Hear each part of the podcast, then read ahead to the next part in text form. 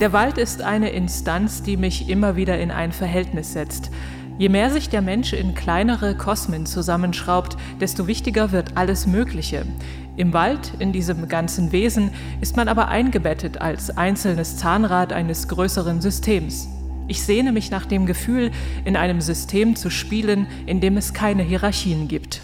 Wann warst du das letzte Mal im Wald, Anke? Äh, noch gar nicht so lange her, erst vor zwei Wochen. Und woran hast du da rumgeschraubt? Und hast du dich selber zusammengeschraubt wieder? Nein, aber ich habe es sehr genossen, so wie äh, Martin Kohlstedt, von dem das Zitat hier gerade stammt, der äh, wahrscheinlich auch.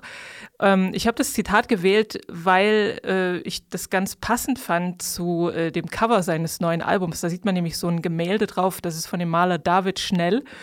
Und das hat mich so ein bisschen an, also das zeigt eine Waldlichtung und das hat mich ein bisschen an die Stadtansichten von Halle von Lionel Feininger erinnert. So, so geometrisch und so ein bisschen psychedelisch ist das bei Schnell auch. Darüber reden wir heute hier. Also unter anderem über Martin Kohlstedt, den äh, neoklassischen Kauz am Piano und äh, wie der in den Wald geht und, geht und ob da der Specht hämmert oder die Eule ruft. All das hört ihr hier bei Keine Angst vor Hits. Wir sind Anke Behlert und Christian Erl. Hi.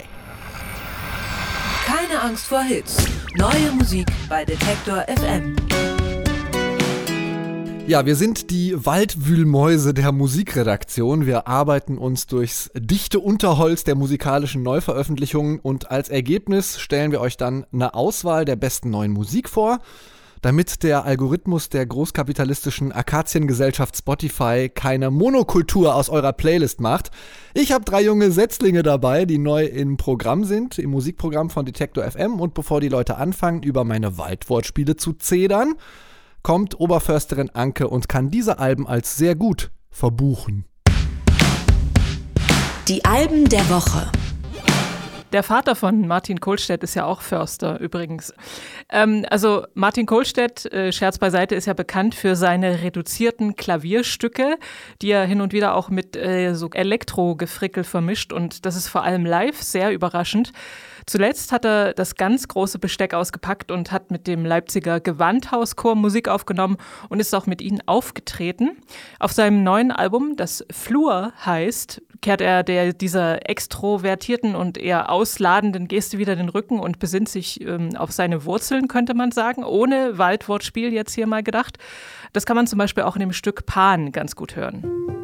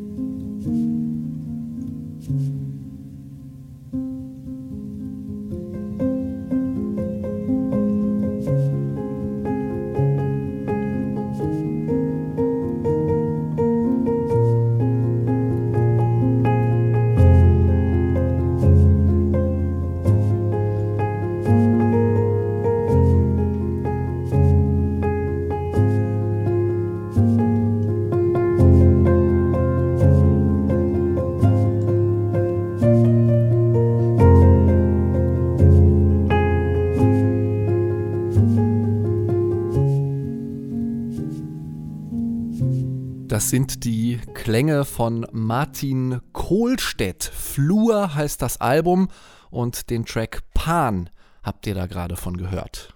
Genau, er hat die Stücke zu Hause in Weimar aufgenommen und ich finde, es rauscht und äh, knistert auch so ganz heimelig, als hätte er auch Magnetband benutzt. Das weiß ich aber gerade nicht genau. Ähm, aber es ist auf jeden Fall wunderbare Musik zum sich fallen lassen. Und vor ein paar Jahren habe ich ihn auf einem sehr schönen Festival gesehen, also das kleine, nette Festival Alina Lumre in Storkow in Brandenburg findet das statt.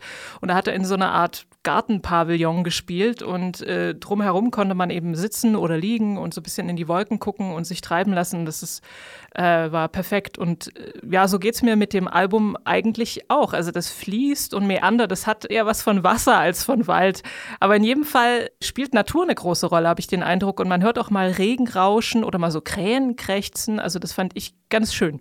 Ich habe auch Vogelgezwitscher gehört, fand. Also, aber vielleicht war das auch bei mir vor der Tür. Ähm, ich, es gab sowieso einige Geräusche auf diesem Album, ähm, die ich nicht einordnen konnte. Also das, was du jetzt gesagt hast, dass das irgendwie raschelt und knackt und knistert, äh, so schön organisch, das ist mir auch äh, aufgefallen. Das finde ich, hat er ganz toll eingefangen. Ähm, aber dann gleichzeitig hat man jetzt hier in dem Track auch gehört, habe ich mich gefragt, ist das sein Ärmel oder hat er sich da irgendwie so ein, so ein Schüttelei an, den, an das Handgelenk gebunden? Weil da ja immer, wenn er in die Tasten greift, so ein Sch, Sch, Sch, zu hören ist. Oder sind das die Pedale von seinem Klavier? Ähm, ja, also auch ein bisschen äh, geheimnisvoll, was der da an Sounds zaubert. Fand ich wirklich äh, ein fantastisches Album und es ist natürlich totale Kopfhörermusik, ne? Muss man auch dazu sagen. Also da sollte man wirklich sich ein paar gute Kopfhörer aufsetzen und das einmal in voller Länge genießen und äh, sich fallen lassen, wie du das eben gesagt hast. Martin Kohlstedt ist das gewesen. Flur heißt das heute an diesem 27. November erscheinende Album von ihm.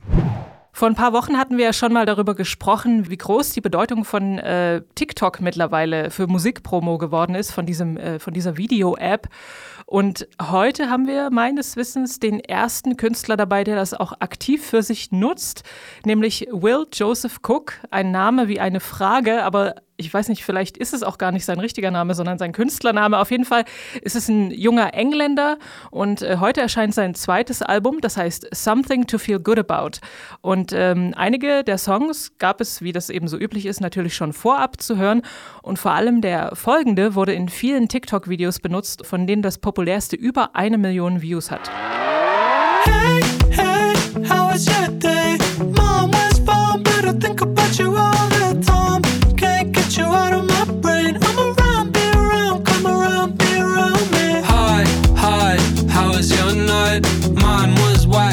thought about you felt alright. Can't get you out of my mind. I'm around, be around, come around, be around me. Did I fuck it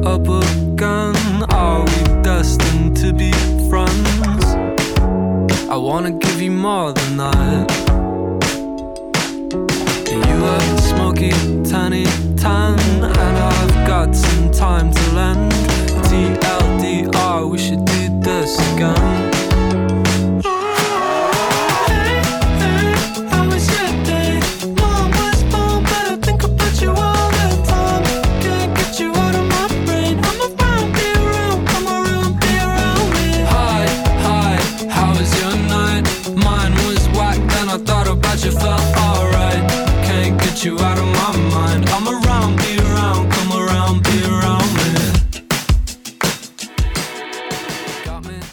Wird Josef etwas kochen? Will Joseph Cook ist das. Something to Feel Good About heißt sein Album. Der Track, den ihr da gerade von gehört habt, ist der Eröffnungstitel. Er heißt Be Around Me. Ja, und der Name ist Programm, würde ich sagen, bei Something to Feel Good About. Also da ist viel viel good äh, Pop drauf. Und einige seiner Songs wurden ja, wie gesagt, auch schon bei TikTok benutzt. Ähm, und wenn man sich so überlegt, ist es ja eigentlich eine ganz coole Idee, dass so Fans mit der Musik interagieren können und sie irgendwie kreativ nutzen und so was selbst daraus machen können. Aber eben immer nur so 15 Sekunden und dann ist es halt meistens auch voll auf die 12. Also du, äh, da gibt es keinen Raum für Subtilität oder, oder irgendwie so kleine Zwischentöne. Und genauso ist halt auch die Musik von Will Joseph Cook, muss man sagen. Aber er sagt es auch selbst. Also er sagt, I feel like the style of my lyrics uh, seem to fit TikTok really well.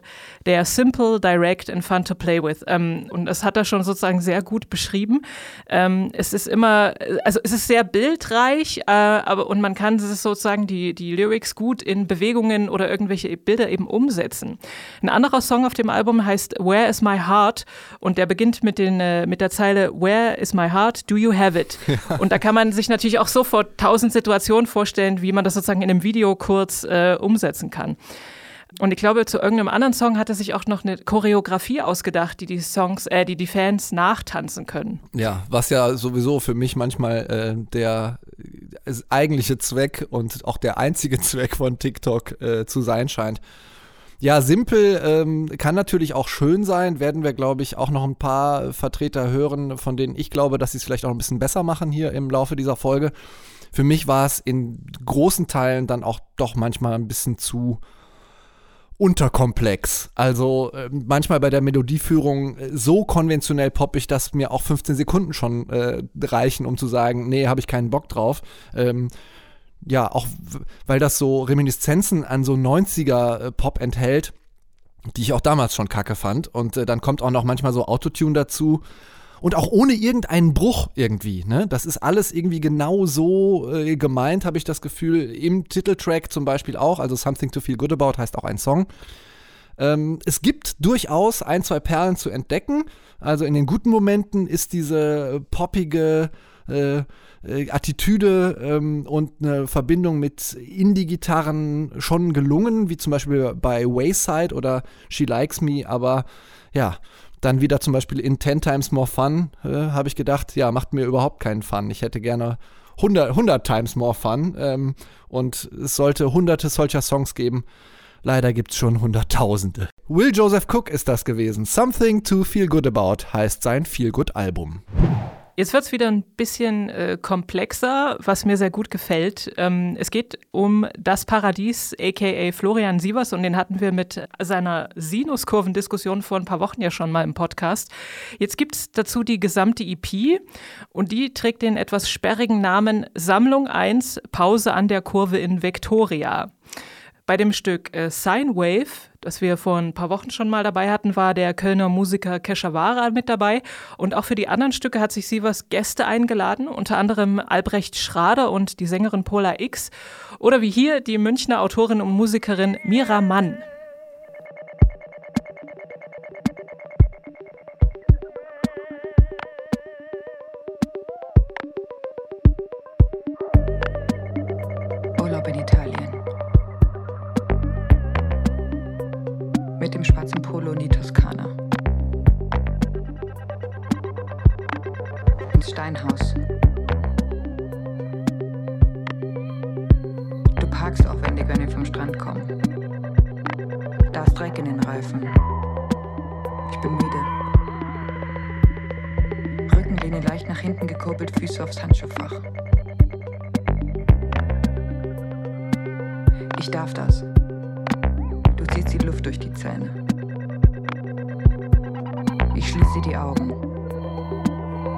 Auf einen kleinen Spalt.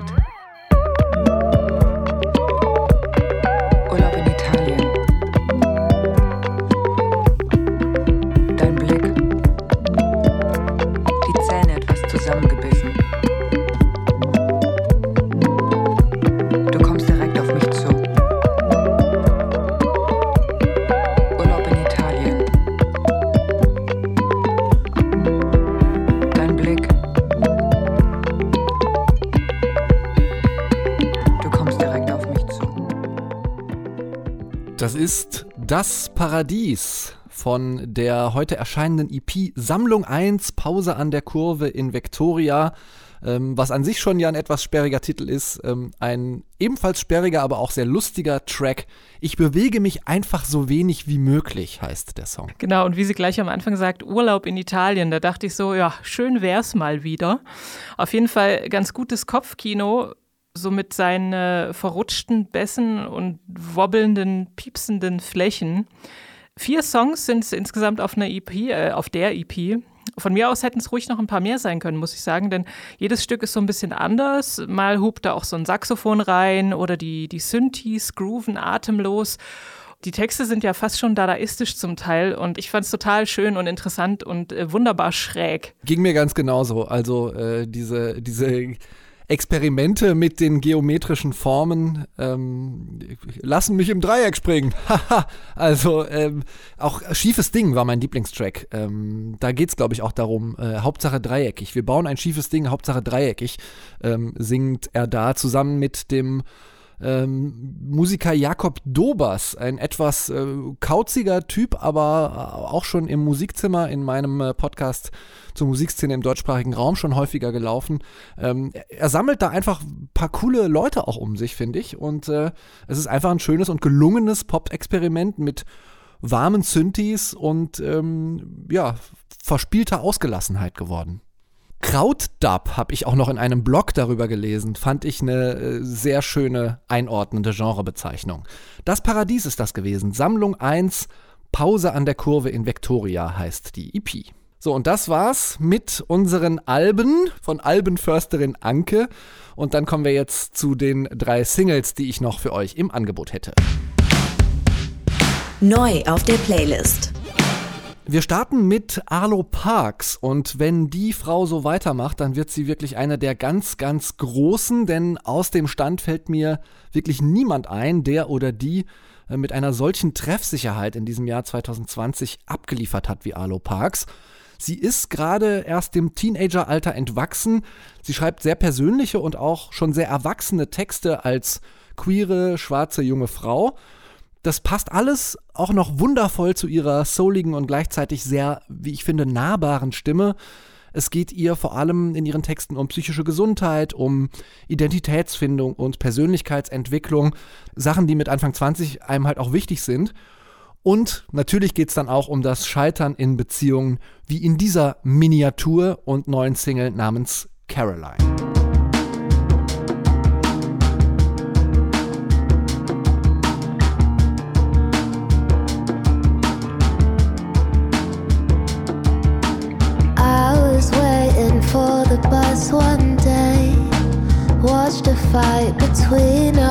Aussie couple escalate.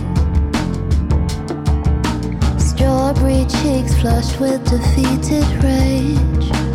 Then he spilled his coffee as he frantically explained. Maybe if you took a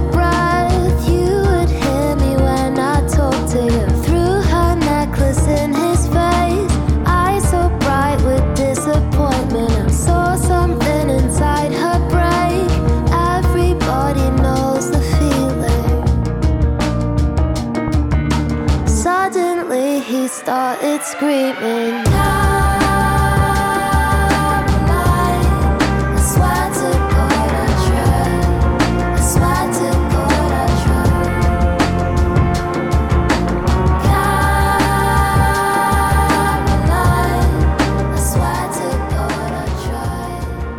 Das, Will Joseph Cook. Man kann auch mit äh, simplen Sätzen und kurzen Hauptsätzen etwas komplexere Bilder malen, so wie Arlo Parks das hier macht in Caroline. Ich habe das ja schon häufiger gesagt, ähm, weil wir sie auch häufiger hier schon in Keine Angst vor Hits hatten die schafft das für mich, äh, ganze innere Landschaften mit ein paar simplen sprachlichen Bildern zu bauen. Ähm, das hier ist ein Song über die inneren und äußeren Verbrennungen, die man so bei einer Trennung ähm, hat und die Hilflosigkeit, die äh, man sowohl als äh, Betroffener als auch als Außenstehender hat, wenn sich dann die ganze Enttäuschung und der Schmerz äh, plötzlich in so einem öffentlichen Streit an der Bushaltestelle entladen. Ich fand's äh, einen typischen Alo Parks Track, aber äh, auch einen richtig starken mal wieder. Äh, auf dem Level von Hurt. Ich fand ihn auch wunderschön. Also so dieser entspannte, diese entspannte Art von ihr auch, das gefällt mir total gut. Und sie hat auch immer so eine lässige Nebenbeihaltung. Also wie, ach, ich sitze hier zufällig und beobachte das und erzähle euch das jetzt mal. Es wirkt so leicht, aber es ist eben eigentlich schon die hohe Kunst, so ein bisschen. Absolut. Nachdem sie jetzt, glaube ich, drei oder vier Singles dieses Jahr veröffentlicht hat, hat sie endlich, ähm, schreiben die Musikblogs und äh, denke ich auch, ähm, ihr Album angekündigt. Es wird heißen Collapsed in Sunbeams, kommt am 29. Januar. Ich habe es schon bei meinem Plattenhändler bestellt und zwar in der goldenen Vinyl Limited Edition, meine erste goldene Schallplatte. Ja, wir bleiben bei den Frauen, auch bei den schwarzen Frauen, aber wir wechseln äh, von Großbritannien wieder nach Deutschland und ins Rap-Game. Was ist da eigentlich die letzten Jahre falsch gelaufen, frage ich mich ähm, leider auch schon seit Jahren. Jeder untalentierte Straßenrapper mit geschwollenen Gonaden kriegt Millionen Verträge bei den Major-Labels und mit dem vielen Geld drehen sie dann noch eines dieser tausend nichtssagenden Videos in äh, dem der betreffende Straßenrapper und seine Crew mit dem gemieteten AMG Mercedes durch die Nacht fahren und gefährlich gucken. Gefährlich gucken kann die Pi auch und böse rappen, so böse und auch artikuliert übrigens, dass sie die ganzen Hohlnüsse der möchte gern Koks und Nuttenrapper knackt. Zum Beispiel mit Hut 53.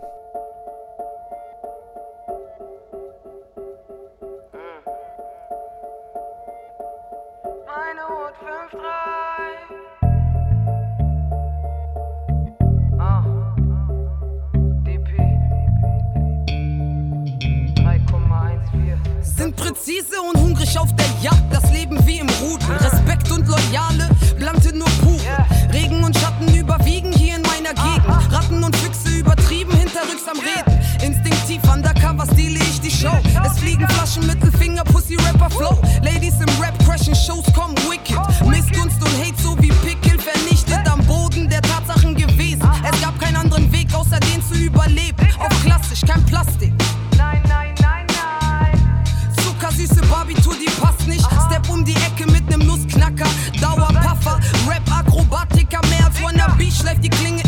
Schärfer. Eine Hälfte bei mir Chili und die andere Salt and Pepper. Meine Hut 5 Seh genau, was hier passiert. Meine Hut 5 Chrome nur kaschiert. Meine Hut 5 Wird mit Haze therapiert. Meine Hut Marcel härter als der Rest. Meine Hut 5 Seh genau, was hier passiert. Meine Hut 5 Chrome nur kaschiert. Meine Hut 5 Das ist die Bonner Rapperin DP mit Hood 5.3 und Hood 5.3 klingt natürlich äh, viel cooler, also diese Chiffre mit äh, den ersten beiden Ziffern der Postleitzahl ähm, klingt viel cooler als Bonn, lässt sich nicht so gut drüber rappen. Ähm, 3,14 wird ihr Album heißen, sie hat es anscheinend mit Zahlen. Und vielleicht noch eine Zahl, die ihr euch auf jeden Fall merken solltet. 365XX oder 365XX. So heißt nämlich das Label, auf dem das Album von DP erscheinen wird, im März allerdings, glaube ich, erst. Und dieses Label ist gegründet von Lina Burghausen, aka Mona Lina. Entstanden aus einem Blogprojekt, in dem äh, eben besagte Mona Lina für jeden Tag im Jahr einen Female MC vorgestellt hat. Entsprechend programmatisch hm, will das Label auch nur weibliche, trans- und nicht-binäre Künstler veröffentlichen. Und ich finde, äh, sie steht, also hier DP, steht den ganzen äh, anderen Deutsch-Rappern in nichts nach, ähm, kann ordentlich auf, äh, auf den Tisch hauen und hat eine sehr, sehr klare und, äh, und coole Sprache auch drauf. Auf jeden Fall. Also ich finde es auch, es klingt total, ja, cool und abgeklärt. Und äh, auch dieser Hintergrund ist ja, also finde ich extrem interessant ja, die Hood 04 sagt, äh, mehr davon bitte, danke. Die Pi war das mit Hood 53. So, und dann kommen wir zu unserem letzten Künstler und äh, der stellt sich die Frage, ein Berg, der nur 147 Meter hoch ist, ist das ein Berg? Was sagst du, Anke? Kommt drauf an, wo der Berg ist. Ja, also dieser Berg, ähm, der M. Bird zu diesem Song inspiriert hat, der steht in Dänemark. Da ist M. Bird nämlich auf den sogenannten Himmelsbjerget gestiegen. Also ich habe das jetzt, glaube ich, eher schwedisch ausgesprochen. Die Dänen sprechen das bestimmt Hilswert aus. Und dann hat sich M. Bird gedacht, ja, doch so hoch kann sich ein Himmelsberg mit nur 147 Metern Höhe anfühlen. Und wenn so ein kleiner Erdhaufen in der dänischen Landschaft sich wie ein Gipfel anfühlen kann, welche guten Dinge umgeben mich dann gerade noch? Dieses Gefühl packt M. Bird in den, ich sag mal, War on Drugs-esken Song Mountain.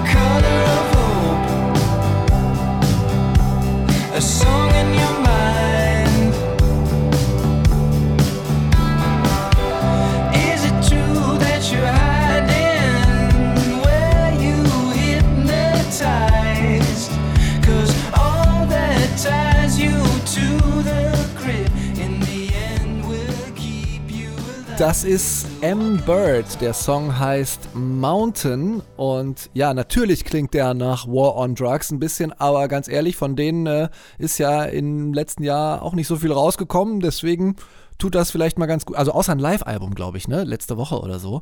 Ähm, deswegen mehr davon, lieber Amber. Das ist nämlich sein aller, allererster Song überhaupt, den er veröffentlicht. Er hat null Promo dafür gemacht, aber schon eine halbe Million Plays auf Spotify damit gesammelt. Er ist, glaube ich, aktuell gleich auch schon in drei von Spotify kuratierten Playlisten damit äh, vertreten.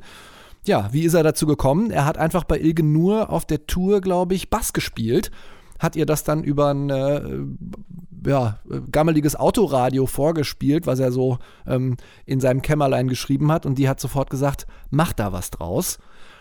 Können wir so nur unterstützen. Auf jeden Fall. Also ich fand, habe auch gedacht, hey, wenn man das war on Drugs Live-Album, da was letzte Woche rausgekommen ist, durchgehört hat, hört man einfach Am Bird und bleibt so im selben, im selben Modus irgendwie, wo man äh, geistig den, äh, wie heißt der, Highway One oder so runterfahren kann an der kalifornischen Pazifikküste und sich den warmen Wind durchs Haar wehen lassen kann oder sowas in der Art. Auch gutes Kopfkino hier. Oder auf den Höchstberg steigen. Ich habe mal mit der dänischen Band Figurines gesprochen und die haben auch gesagt, wenn du dich in Dänemark auf einen Bierkasten stellst, kannst kannst du das ganze Land überblicken. So hat das M-Bird auch gemacht in seinem Song Mountain und das war's. Zumindest mit unserem Playlisten- und Neuveröffentlichungsupdate. Jetzt geht's aber um die Wurst und um die Preise. Genauer gesagt um die Grammys. Aber Moment mal, was treffen die denn da für Entscheidungen bei den Grammys? Das fragen wir uns im Popschnipsel. Die Grammys einer der wichtigsten, wenn nicht der wichtigste Musikpreis. Ähm, diese Woche sind die Nominierungen bekannt gegeben worden und also für die Awards 2021.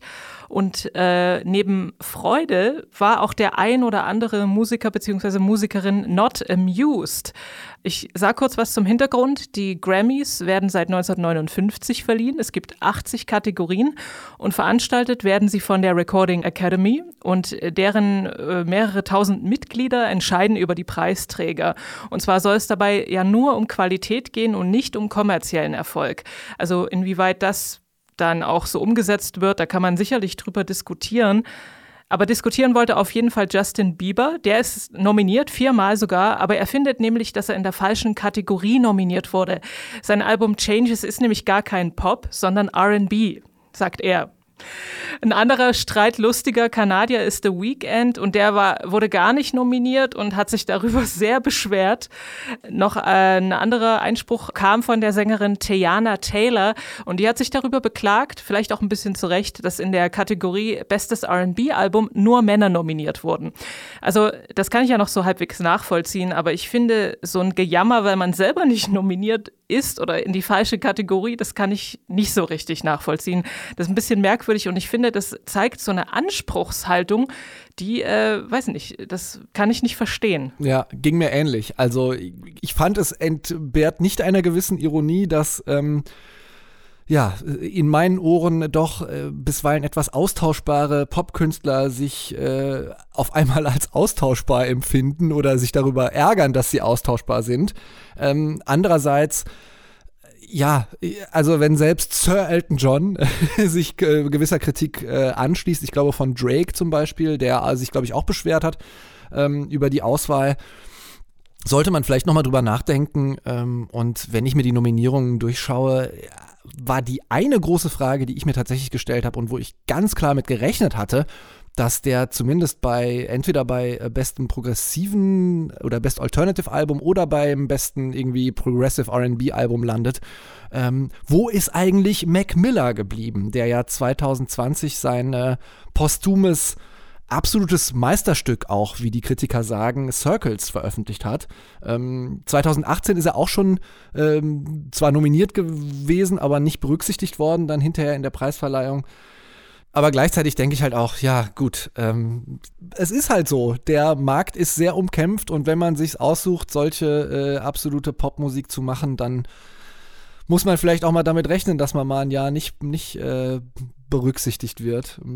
Vielleicht müssen wir die Grammys in Grammy Mi Mi Mi Mies umbenennen. Also wenn ich mir so die, die Nominiertenliste angeschaut habe, habe ich auch so gedacht, es hat immer, ist also größtenteils was von die üblichen Verdächtigen irgendwie. Also da sind wenige Überraschungen, aber es stimmt natürlich, dass Sicherlich wäre The Weeknd auch ein Kandidat gewesen, aber es gibt nun mal nur, weißt du, einen Preis und viel, viel mehr Künstler, die es vermutlich verdient hätten, nominiert zu werden.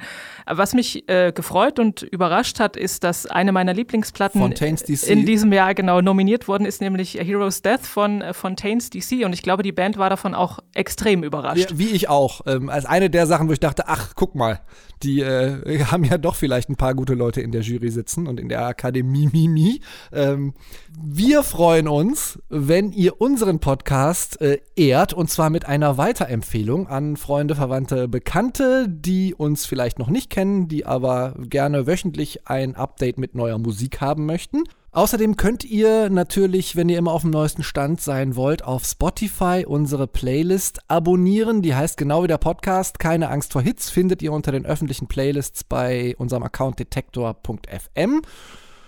Wir freuen uns sehr, dass ihr zugehört habt. Wir wünschen euch noch einen schönen Rest November. Hört viel Musik von nicht Grammy-nominierten und wir verabschieden uns. Wir sind Anke Behlert und Christian Erl und wünschen euch einen Happy Music Friday.